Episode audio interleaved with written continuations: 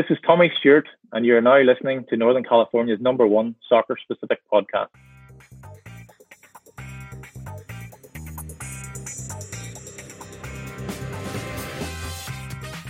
What's going on, Sacramento soccer fans, and welcome to the #1 soccer-specific podcast in Northern California, the Sactown FC podcast, powered by Reboot and sponsored by Roughneck Scarves. Check them out at roughneckscarves.com and raise your game today. My name is John, and as usual, I'm joined by my co-host, Luis. Luis, how are you doing today? I'm doing good. It's a good Saturday morning here, and super excited to see the world of soccer coming back and whatnot too, and especially the USL announcement. It's always great to have a date in mind and whatnot. So super stoked to see that coming back. How about you? Yeah, I'm excited that that July date keeps getting closer and closer, and we're getting soccer. That's all that matters, is we were talking about with our guests. We're seeing more and more as we go. La Liga is coming back. We have Serie A, Liga MX for you, Luis. So there's a lot coming back, man. Yeah, excited, yeah. But we don't have to worry about the Scottish Premier League because Celtic has already won #9. I'll take that, and we'll be happy as can be, right? Yeah, no, just looking forward to the next season, right? When that comes about, probably August. I'm assuming. #10, winning #10. Yeah, I'm in. Let's go. The 10th. Cool. So today we have the privilege to speak with a player we are all familiar with in Sacramento. He started playing for Linfield FC and spent a couple of years playing in the UK before arriving with the Boys in Red to be a part of the first team in the history of our club. He scored 22 goals and 47 appearances for the Republic, and one of those goals actually happened in our championship game. Joining us via the Mikuni Dreamline is Tommy Stewart. Tommy, how are you doing today? Hi, guys. Thanks for having me. Yeah, I'm doing really well. It's a cold, wet, miserable day in Northern Ireland, but it's made all the better with you guys now. Is it ever sunny in Ireland? Once in a blue moon it is, yeah. But no, we've actually been pretty fortunate during the quarantine that there's been good weather, but unfortunately as well, that's probably our summer been and gone. Sounds about right. Pretty much, but staying safe, and that's the main thing. Yeah, so Tommy, you grew up in Ireland. Obviously, it's a soccer culture with some other scattering of rugby and cricket. But how did you fall in love for the game of soccer, or football as it's well known?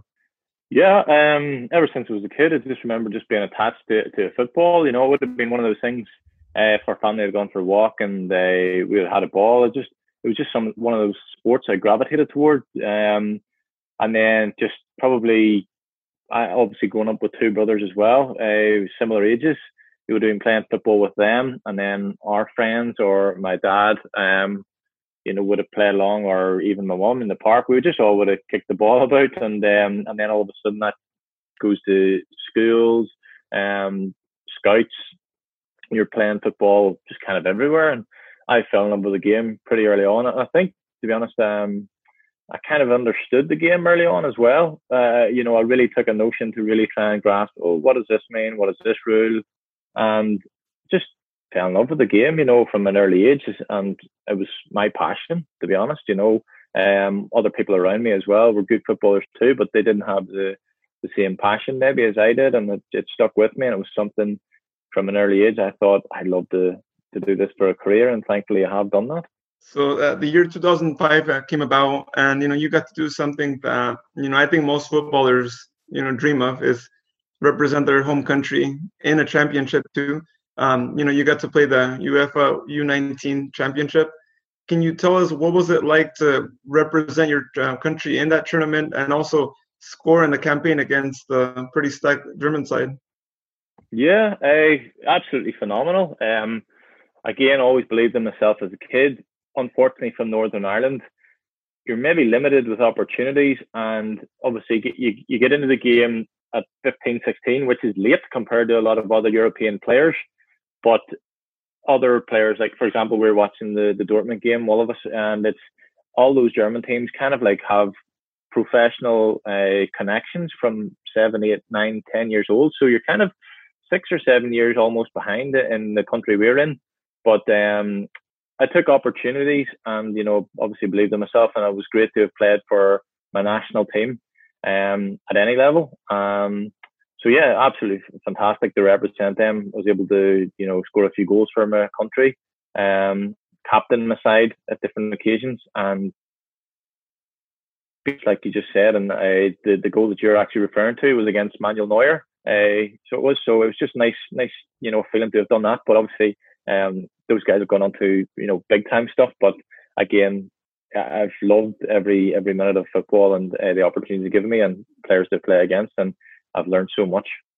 And not only did you score against Manuel Neuer, it was also the only goal you guys scored during the tournament. So that had to have had some special meaning behind it as well. It definitely did, because that tournament, we actually, I believed in our team to do well. We were definitely underdogs, but we still had a good team. And the first game we played was against Greece. And I actually scored a goal and it was disallowed. They said it wasn't over the line, but it was over the line and there was photo evidence. But at the time, nobody has VAR. It just goes on the referee's decision. And they, unfortunately, then we drew that game 0-0, which would have put us in a nice position going into the England game next. So we were a bit unlucky. So we were just not getting the rub of the green. And then we were primarily a defensive team trying to counter-attack. So we knew we were up against it, but we were good with our game plan. And then obviously coming against the German team, who were full of kind of, you know, the next level superstars coming out, you know, but they were very, very good. But we put up a good performance against them, and we didn't again get the luck of the green. We gave away a stupid goal, a couple of half chances, one over the bar, one myself maybe I missed, and then it just felt like it wasn't going to be. And it was just, when you say a consolation goal, it held more weight because we deserved more from the competition. But for me, it was just a nice personal accolade, although it's a team performance. For me, being a striker and getting the goal disallowed in the first game, it was nice to score against Manuel Neuer and to see him go on and do so well in his career as well. You can always hold that, right? I scored against maybe the number 2 goalkeeper in the world at number 1 at any point. He's always between those conversations. Yeah, definitely. No, there's been a couple of big name goalkeepers I've scored against in German youth. Kasper Schmeichel was another one. So. Definitely things like that, you know.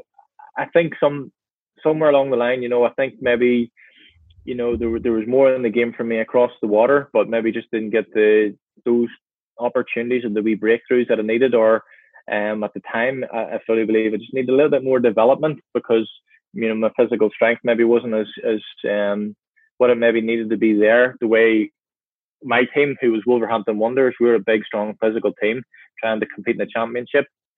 And we played a certain way. And then the next manager came in, was looking for all technical ability. So somewhere along the line, I would have fitted into one of those teams if it had a little bit more development. But again, that's neither here nor there. I learned so much and fully enjoyed my time.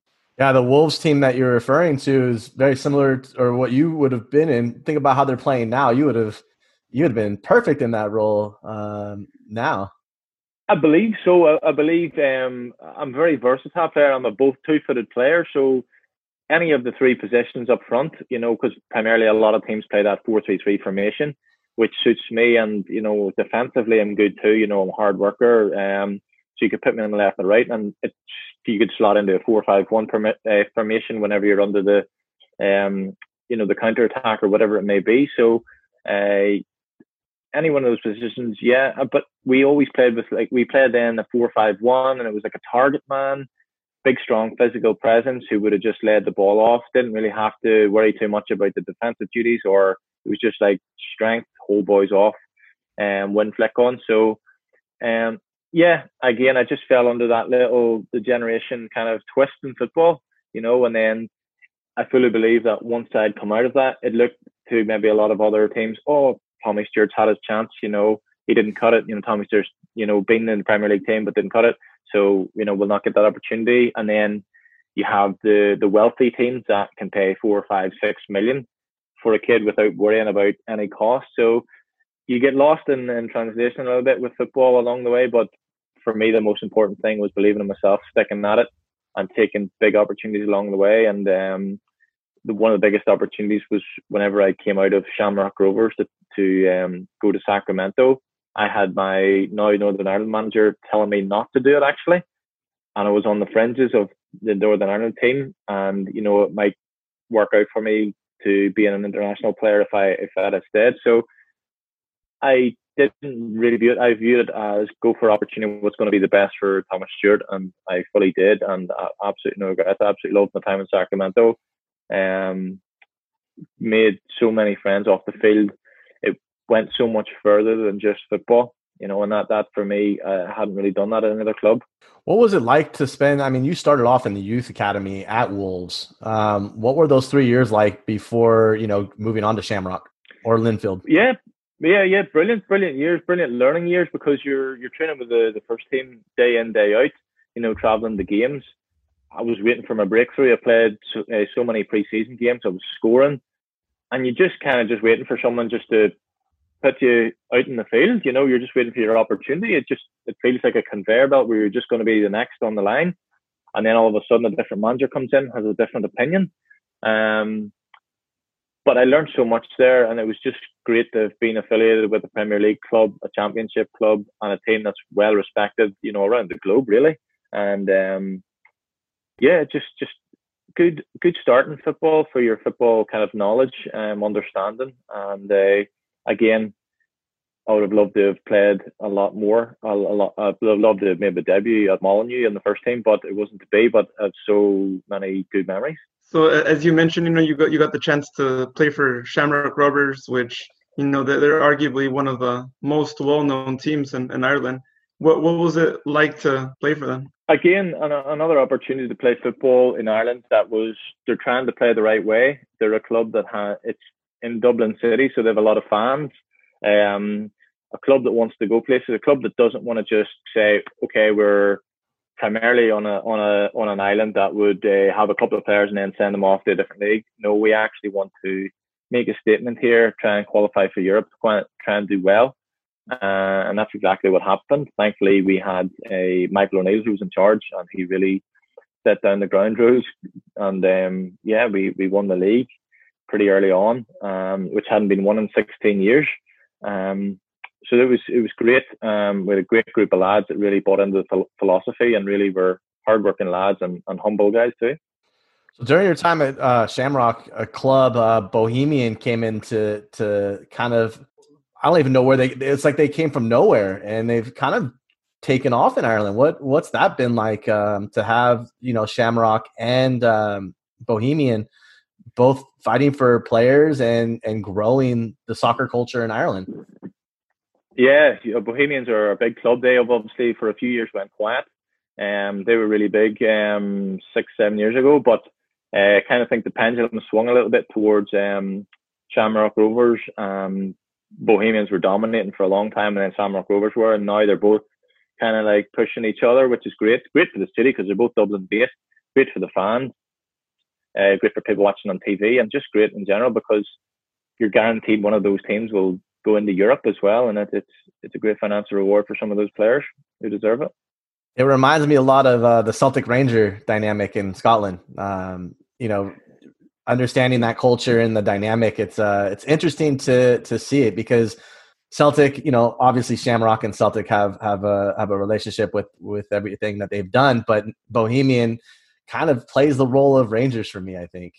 Yeah, it's a rivalry. It's a great rivalry, and I think every city wants that, to be honest, you know.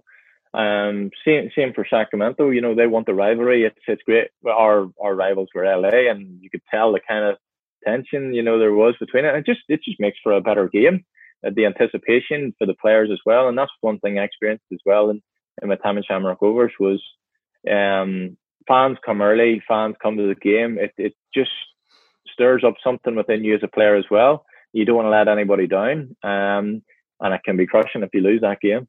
Yeah. So during your time with Shamrock, you actually you got to play in Europa, and you scored a game winner, and it got you guys to play Juventus. What was that experience like to be able to play against that team during that time, especially? If I'm not mistaken, they had some really good stout defenders on that team.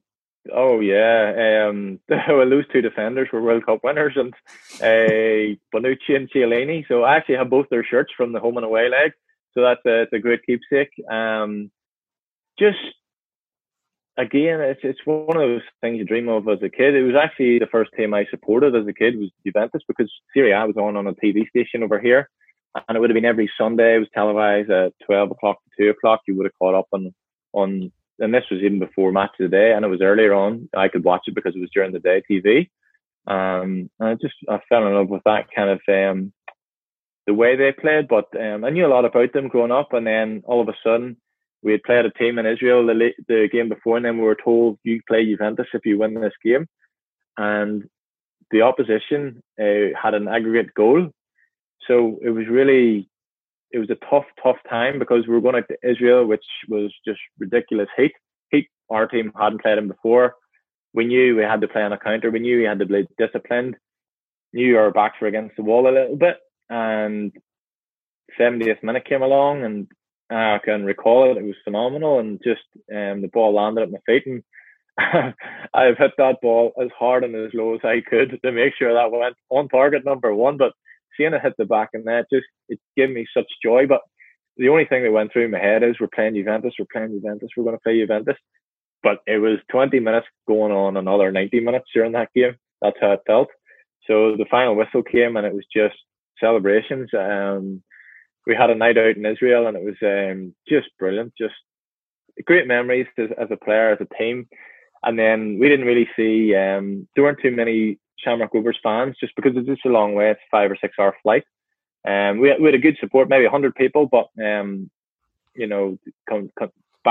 back home, they were all watching in a hotel, and I didn't see the footage until later on, and I saw it as soon as my goal went in, the whole hotel jumping up and dancing, and it was just, it blew me away. And just, there's special moments as a player, because it's not every day you get to play Juventus, and we made the most of it. And it was an absolute pleasure to play against some of those massive names in football. It really was. So those last 20 minutes of the match in Israel, that was the first time you've ever played center back, I'm assuming. Oh, I was every defensive position you could find me in. I actually my top, you could wring it out and like squeeze it, and just water was dripping out of it. I've never sweated as much in my life, but obviously the heat as well. But I don't think I've ran as much in my life as well. It just held so much weight, and it would have really, really hurt me if I can't imagine of not playing Juventus. I can't imagine what the Israel team must have felt, the next day, that night, the next 2 weeks, watching us play Juventus the next year. It was just, I just couldn't not have played Juventus. That's how much it meant to me, and scoring that goal just was everything, really was. Well, it was really well worth it, and yeah, I mean, it's not every day that you get to play against one of the top teams in Italy too. So that was great. So let's talk some Sacramento Republic. I know earlier you gave us a little teaser on how the move, may have happened, may have not happened to. Can you tell us more about how you made the move to Sacramento, and what were some of those roadblocks that you were talking about earlier? Yeah, definitely. I think the first roadblock has to be, I was sitting on a beach in Tenerife enjoying a cocktail when I got an email coming through, and I didn't quite believe what was coming through. And it was just, I was like, California? What? I was like, I only knew LA, obviously, San Jose. I knew all the other teams around the league, but California, I was like, I didn't really know too many other teams apart from those two. It wasn't an MLS team. I really didn't have too much knowledge on what was going on, but not even that. I didn't know what their project was at the time. Decided to look into it, as anybody would, weigh up your options. I think it was a couple of weeks later, or when I got home from Tenerife, I spoke to the general manager, Graham Smith, and he said, really want to get you the player. These are the plans. This is happening. We're cracking as a coach. Again, I wasn't very familiar with too much of those guys, but I quickly looked them up and was very impressed. And it's just the biggest kind of chance you're taking as a team that's never established or kicked the ball. So it's difficult as a player. And I kind of felt at that time I was breaking onto the kind of playing in those European games. My next step would have been to hopefully then hit international first team level. So that was the biggest kind of decision I had to make. But the more and more I thought about it, the more and more I was swaying towards Sacramento, and the more I was thinking, you know, this could be a great opportunity. If it doesn't work out for whatever reason, you know, I can always fly home and I'll not have lost too much time. But at the same time, I've always thought I always want to play in one country to really make a difference. UK football's primarily the same.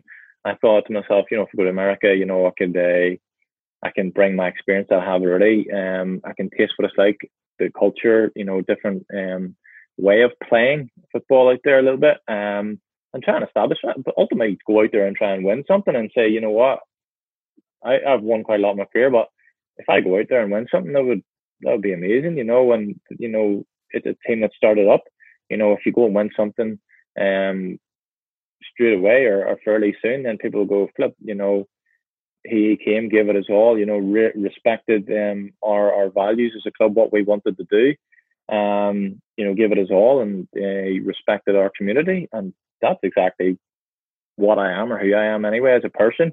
You know, if I put myself or my name to something, it's always just given 100%. And I remember the flight across, and I said to myself, I'm going to win something in the first year. Didn't really know what I was going to win, but that's the attitude I have. And I've never really been in a team that's never competed for something. There's been a couple of times. There was one team, Partick Thistle, I was with, and we finished fourth or fifth, but we didn't really have a goal at the start of the season to go and win something. And I promised myself that would never happen to me again. And every other team I'd been in was, you know, we were always pushing to win, or if we didn't win, we were runners up, or we would have been in the cup final or something, you know, challenging for some trophy. So for the first year to have gone, exceeded my expectations, and certainly challenging, maybe so soon, but the fans and the community just made you need to do something straight away, you know.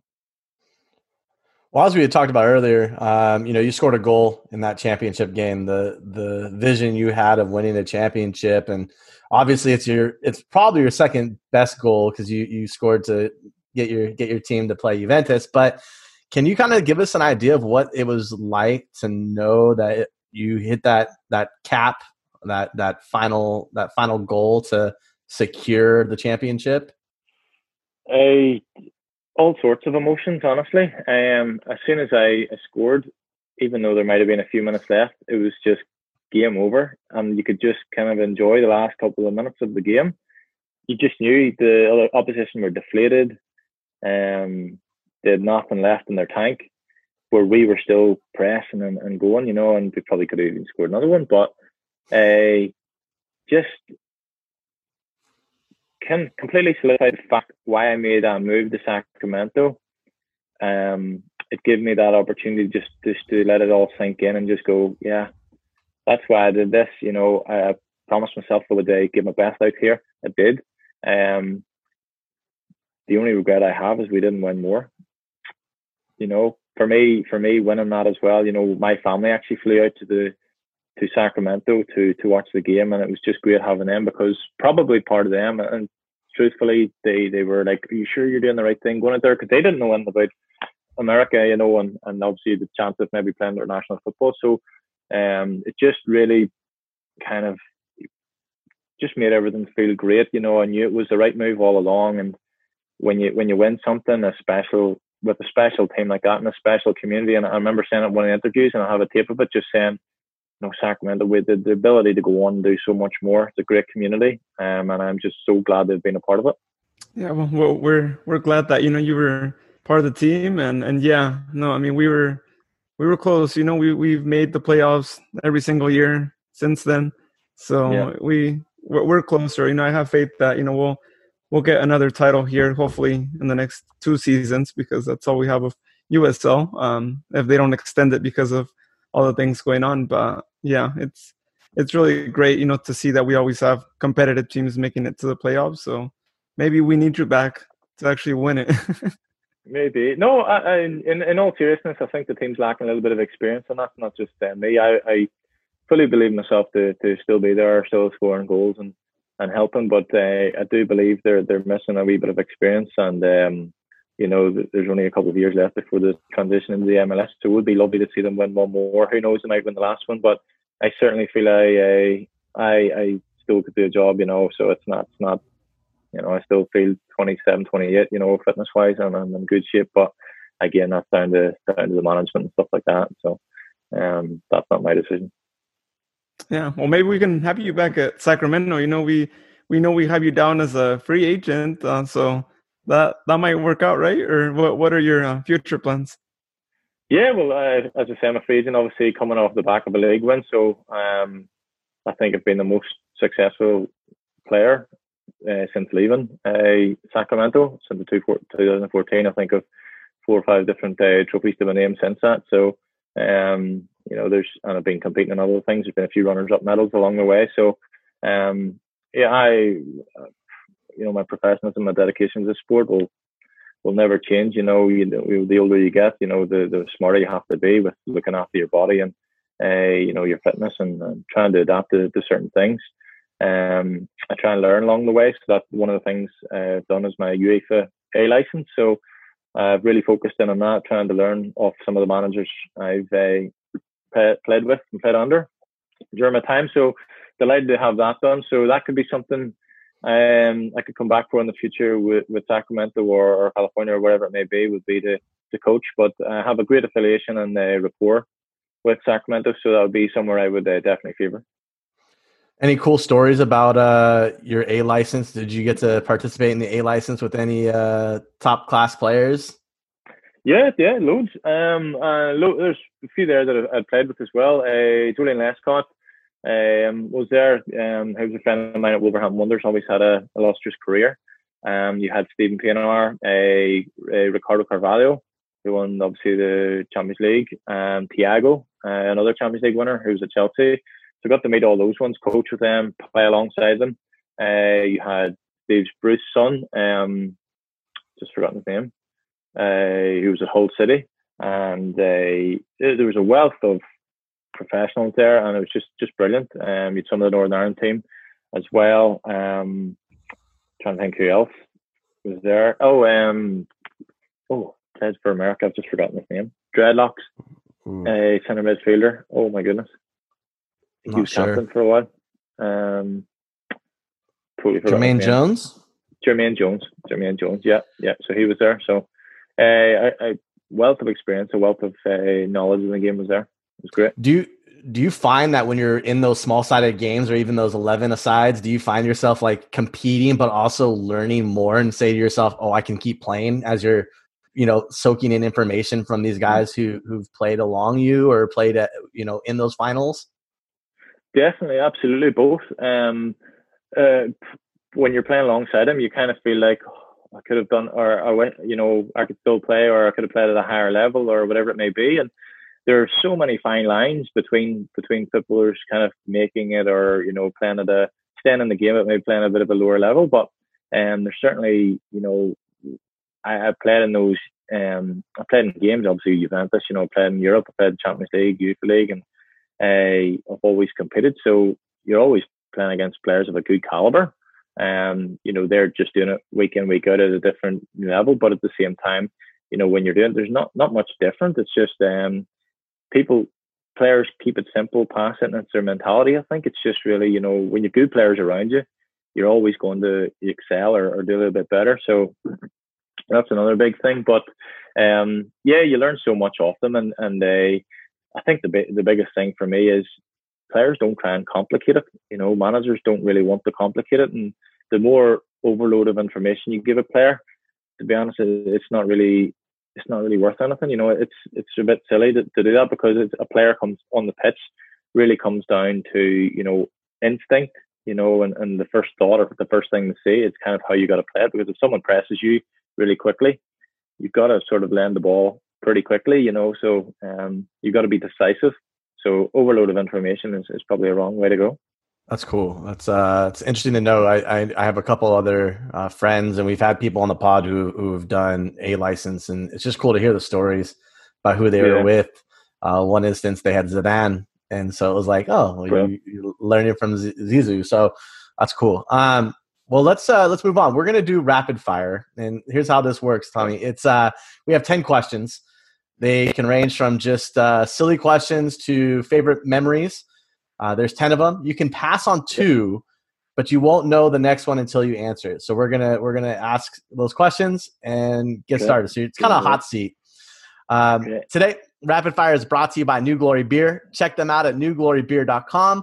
Or visit one of their locations in Sacramento or Granite Bay today for some great beer and awesome dishes. Luis, go ahead and start us off with number one, even though we've already gotten the answer, but we'll ask it again.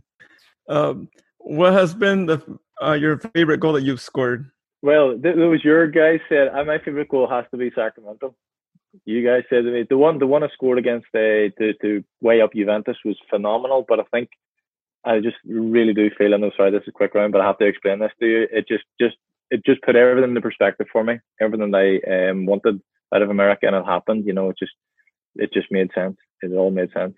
What championship was more memorable for you, the 2014 Sacramento or the back-to-back with Linfield? 2014 Sacramento. Who was the favorite gaffer you played for and why? Ooh, Michael O'Neill, the Northern Ireland manager, just because we won under him, and we just had one of those good relationships as a managing player, understood, respected, you know, knew when to play me as a striker, knew when to play me as a left winger, and just had a good relationship with each other. Most embarrassing soccer moment? I don't really know if I have too many. Probably just bad celebrations along the way somewhere. Don't know. Were they based on like FIFA? Like some players try to do some FIFA celebrations? Yeah, I think it probably was. I think I did one with Emra, and I kind of liked it, to be honest. It was a copy of Rory McIlroy hitting the golf swing, and someone made a gif out of it after. So, to be honest, it didn't embarrass me that much. Just I wish I'd have done a bit more of that one. But yeah, I probably have a few dodgy celebrations along the way. Cool. This one we probably know the answer of, but we still have it here. But what's your favorite Republic memory? I have two. The favorite one is obviously the championship, the win. Obviously, just my family in the crowd made it so special. The community just thrived on it. The other one has to be whenever we were told there were maybe 2,000 or 3,000 fans going, and we were going to Sac City College to play our first game. Actually, coincidentally against Harrisburg, we went over the little hill, and just thousands of people swarmed around the college, and it was just like, wow, we're like, you know, onto something here. This is amazing. People were in their Sacramento tops already. I just couldn't believe it. It was amazing. What did you grow up wanting to build your game like? You know, in Ireland, there's a lot of professional players. Roy Keane, Robbie Keane. Who did you grow up wanting to be like? Yeah, you mentioned just great players, but obviously I kind of saw myself as a flair player, but I was always a big fan, and in World Cups especially. I think the team I fell in love with early on were Holland, and just the very bright orange colour stood out. But Dennis Bergkamp was always someone I would have had a top with Bergkamp on the back, and I just liked the fact that people called him a striker, but he wasn't just a striker, and that's how I found myself as well. Not saying Bergkamp, but I wasn't just a natural goal scorer. I linked up the play, or I was able to assist, and I was versatile and two-footed player, and that was one of my favourite players growing up. What team do you find yourself supporting these days? Manchester United, even though they're still trying to make their way back. I didn't pay him to say that either. So that's my. I'm a Celtic and Manchester guy. So most people who are Celtic supporters are Liverpool fans. But I grew up with Eric Cantona, and so. Oh yeah, oh for sure, Eric Cantona. Another player that was a fan, big. One of ours, George Best, obviously being from Northern Ireland, but he completely limited his career just to off the field stuff. Yeah. So, question for you now: in Sacramento, it's changed since you've been here. You know, obviously, LA was the team that you guys would have a rivalry with, and now we have Reno, not too far, about an hour-and-a-half drive up the hill. But who would you kiss the crest of, Bohemian FC or Reno? That's unfair. That's really unfair. Oh, I'd have to go Reno. It would be awful in Dublin. It'd be awful. At least I could hide in the woods in Reno or something, or the casino. There you go. I like that idea. Just go hide in the casino, right? Yeah, that's a good idea. Which of these two moments was your more memorable moment? Playing in the group stages of Europa League or the playoff for a Champions League spot? Well, the playoff for the Champions League spot for me was extraordinary because I'm about to play against Juventus, and it just held so much weight. It was something that I wanted, and again, it was the start of success. It wasn't. I think that's a big thing. You know, you can't just jump into something and go, "Oh, we're going to qualify or do this or do that." But for me, it's the process, the journey along the way. Sometimes better than that other people think it's way bigger or better.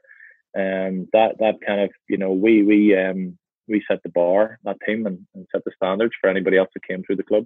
You're a manager of a team. You have an unlimited kit to pay for players. What four players from any time in the history of the game are you bringing in to build your team around? Love it. Dennis Bergkamp, George Best. I'd get him fit. And Leo Messi, and I might surprise. I want to say Ronaldo. I really, really do. But I've got to have a defensive player too. So probably Carlos Puyol. But I could definitely choose a different four as well. But I obviously need a centre back as well in there. Okay, fair enough. But, see, I would have taken out the centre back, and I would have brought in Edgar Davids. He's a great player. He's a great player. Because he'll track back and play that. There's so many. There's so many players. You could choose from. It's very hard. I think in my generation, the two best players are obviously Ronaldo and Messi. From what I've seen, you know, you go back years. You've Zidane as well. You've a limited amount of players there. That Thierry Henry, class there in the Premier League.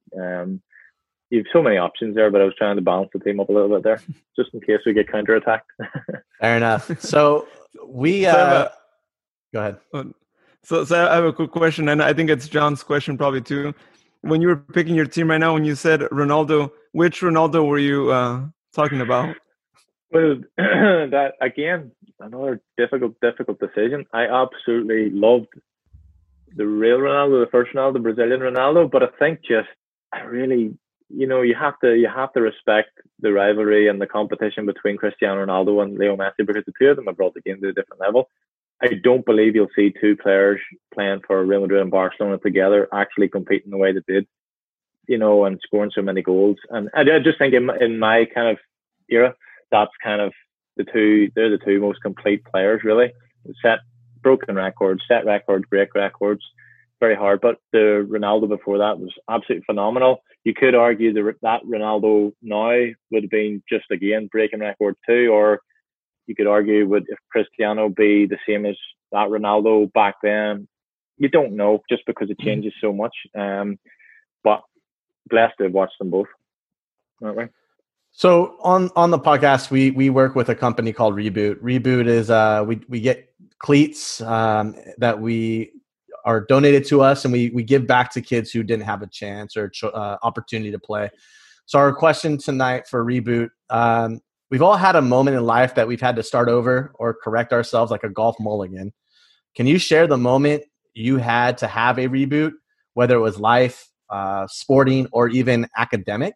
That's a great question. I think number one, I would say for anybody that does listen to this, or any young footballer, girl or boy coming through, is you know, you're ready when you're ready. You're not ready when potentially a coach tells you you're ready, or a coach says you're not this or you're not that. You know, you keep going until you're the best version of yourself, you know, and then that way you'll excel. So I think obviously one of the disappointments for me was being released from Wolverhampton Wanderers. I thought, you know, that was going to be my starting point, and, you know, maybe play another 4 or 5 years there, you know, break through the first team and so on. But I got a bit of a blow. It was actually Glenn Hoddle told me, sorry, but we're not keeping you on. I didn't get on loan. And then he said, but make sure you stay in the game. You're more than good enough. And I just used that to thrive on. And that wasn't like when somebody tells you weren't good enough for them, it only meant they weren't ready to play you. Really, it didn't mean anything else. You know, my contract was finishing. So unfortunately, these are difficult decisions I'll probably have to make as a coach at some point as well. But it doesn't mean the player's not good enough. They're just not ready. Maybe they're in the moment. So for me, that was a big thing for me. Just really accepting, okay, challenge accepted. You know, it's okay. I'll go back, learn my trade, play elsewhere, and build myself up again. Build myself up as a player. I felt so comfortable playing in that team. You know, even though I didn't make the breakthrough, you know, I just maybe need a bit more help and guidance, and things would have been different. But believe in myself. So that was a big thing. You know, the setback is a chance for you to push forward really again. I could look at different moments. You could look at a couple of injuries, things like that. You know, for me, anytime I had an injury, I made sure I went to the gym, did things, recovered well, made sure I was stronger than I was when I first came back.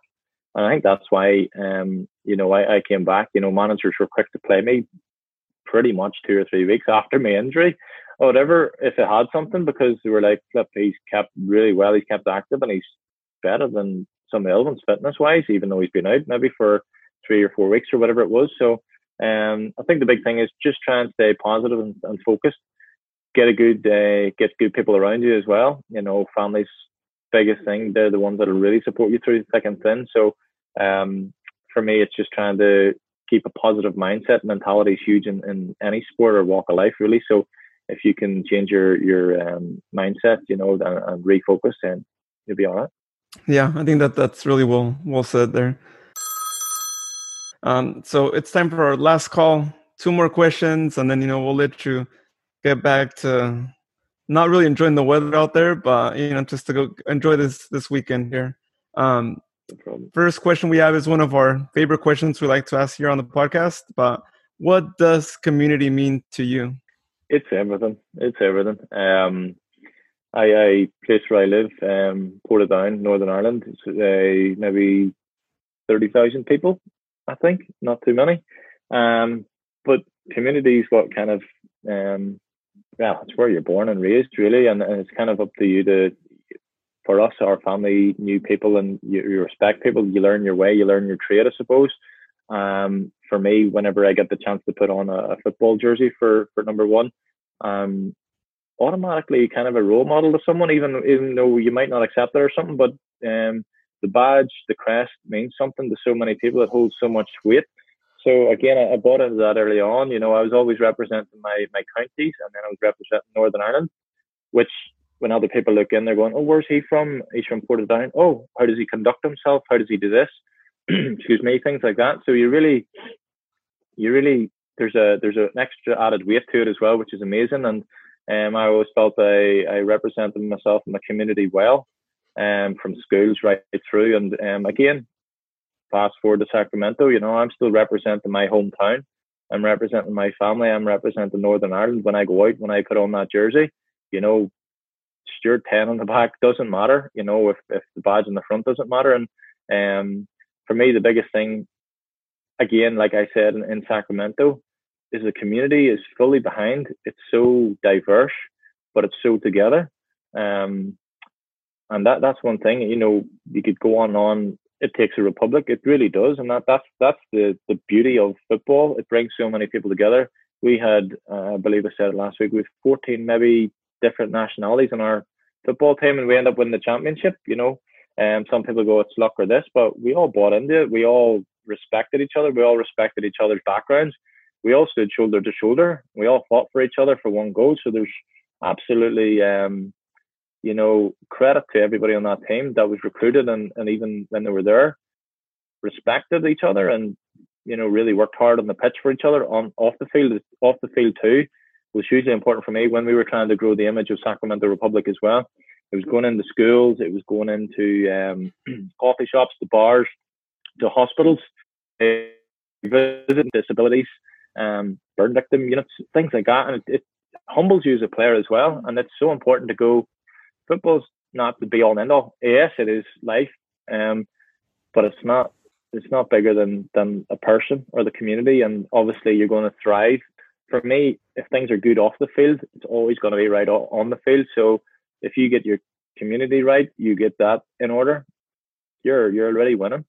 Yeah, community, I think, is definitely a big part, I think, of why the Republic has been so successful, really. Oh. And we see it year over year, and it's amazing. You know, I think as a fan supporting a team like that, and I'm sure as a player too, being a part of a team that's so proactive in the community is it's just a really amazing thing. Oh, it's absolutely phenomenal, and it's an absolute credit to Sacramento as well. And I'm delighted they took this Northern Irish guy under the wing as well when I was there. But the respect is completely mutual. The love is mutual, and you know, I can't wait to come back someday, and I'd love to work for the club again. So talking about that and what you're up to, how can people keep track of Tommy Stewart and what's next in your journey as a player or manager? Yeah, well, obviously I'm on all social media. Tommy Stew, THOMMY. Don't ask why. I never thought Instagram was going to take off. I never thought it was a thing, and I've stuck with that name, so I just kept it on. Give me a follow, give me a shout. Enjoy the podcast, hopefully. And again, I'll continue to play. I'll continue. You know, I've a couple more things that I'd love to win, a couple more trophies. I'll be out there. I'll be keeping fit, doing my coaching, preparing for that for the future. I would like to launch soccer academy soon, online. So maybe I'll get a few clients from Sacramento, and I'll you know, continue working with whatever way I can help or develop anybody. Yeah, that's great. It's a really good time right now to start something like that, especially now that we all have to be social distancing for the moment. So. Good idea. Definitely. No, I think it's one of those things that there probably are a lot of people there a little bit bored or a little bit, you know, not getting the activity they want to, or maybe getting the advice from a coach or a mentor. And it's I know I could totally relate to people that maybe feel a bit stuffy or aren't getting the usual routine they're getting. And it's nice to hear a different voice. So if I can be that voice, then I'd be more than happy. Well, Tommy, you know, we want to thank you for taking the time to join us today. You know, we hope to really have the opportunity to chat with you again, you know, once soccer comes back to Sacramento. And, you know, again, hopefully we see you back with the Republic, whether as a player or as a manager. Absolutely. And next time I'm out, we'll grab a beer. I like that idea. Cool. I like that. Yeah, John has some new glory, especially some gummy worms, right, John? That's right. I'll do the gummy worm new glory. Well, Tommy, thank you so much, man. Enjoy the weather. Hopefully it gets bright, and finish the rest of this Dortmund game off. Yeah, hopefully so. Enjoy your day, guys. Thanks, John. Thanks, Lewis. And I'll hopefully see you soon. Thanks, Sacramento. Cheers. Thank you. Brilliant, guys. Speak to you soon. Today's guest was brought to you by the Mikuni Dreamline. All Mikuni restaurants are now open, but if you can't get there, it's still easy to get your favorite dishes using the Mikuni app. Please make sure to pre-order, and when you arrive, they will deliver your meal straight to your car. Visit them today at MikuniSushi.com or download their app, available in the App Store or Google Play. And don't forget, you can find us on social media, on our Facebook group. You can find a Facebook group, Sacramento Soccer Fans, where we cover all things Sacramento soccer. It's open for everybody, so take time. Tell us about what's going on in your soccer club, or even if you get news, breaking news for the Republic, like Jared was able to provide us with the update on the league returning. We also have our own Facebook page for the Sactown FC podcast, which is easy to find. And don't forget to find us on Twitter and Instagram, easy enough, at Sactown FC. Again, Twitter and Instagram at Sactown FC. Also, we are now John, gonna have to give you that yellow card. This has been going on for a while. You're getting that yellow card, sorry man, but it's been on a repeat now, so gotta give you that yellow card because you are forgetting about our partners, California Storm and Reboot. You can find at calstormsoccer.com. on social media, you can find them under at CalStormSoccer on Instagram and Twitter. Also on Facebook, you can find them under California Storm. So please check them out. When their season comes back, please go out, support them. They play at Papa Murphy's Park as well. So, you know, we are all well familiar with that venue, of course. For Reboot, you can find them on their website, reboot.soccer. Yes, you heard that right. It's reboot.soccer. Really cool domain name. You can also find them on Twitter and Instagram at YouCanReboot. So please check them out, learn more about what they do. And if you have an opportunity to get yourself a Reboot box so we can get some more boot donations, then please look into that, because it's a really great cause. And, you know, the more we get, the more players you are helping out really accomplish their dream of playing the sport that we all love to play and watch. And right now we are helping almost 200 kids in the Sacramento area alone. So we will be having another bin drive here soon, but we're waiting till we can do a bigger festivity with maybe a clinic. We are available and now found on Twitch at Sactown FC for all of our live experiences with Xbox and PlayStation. You can find us playing FIFA or, in Luis's case, Fortnite. That is on the Xbox, Sactown FC. And then I am on the PlayStation playing FIFA 20. And then once 2K Golf, PGA Golf comes out, I'll be playing that as well. That's Sactown_FC for the PlayStation. So make sure you check us out. If you send us a friend request, we'll get on there. And I think Luis might be going live today at some point to play against the Cooligans. You never know. Yeah. You just never know when I'll go live. And those games against the Cooligans, by the way, are really good. With Christian, those games usually tend to be a little close-ended. With Alexis, it's more of a easy win. I'll have to say it that way. Less humble about that one. But yeah, with Christian, you can always expect really close-ended games too. So if you guys want to watch games where you do not know who can win, watch the games I play against Christian. So this podcast is powered by Reboot. Reboot is a nonprofit organization whose sole purpose is to help more kids play soccer while creating opportunities to practice generosity, empathy, and leadership. Check them out today at reboot.soccer, where you can find out more ways to be a part of the program and also help reboot your community today. So that's all we have for today's episode. A special thanks to Tommy Stewart, live from Ireland, for taking the time to join us today, and to you for taking the time to listen to us. Don't forget to subscribe to wherever you get our podcasts. Give us some comments and check us out on our website to find past episodes at sactownfc.com. You can also find articles of Soccer Pulse and some of the Sactown Emekis episodes that have been going on with Luis and Danny. Check us out today, sactownfc.com. And until next time, cheers, everybody. Thank you for supporting us, everyone, and have a great day.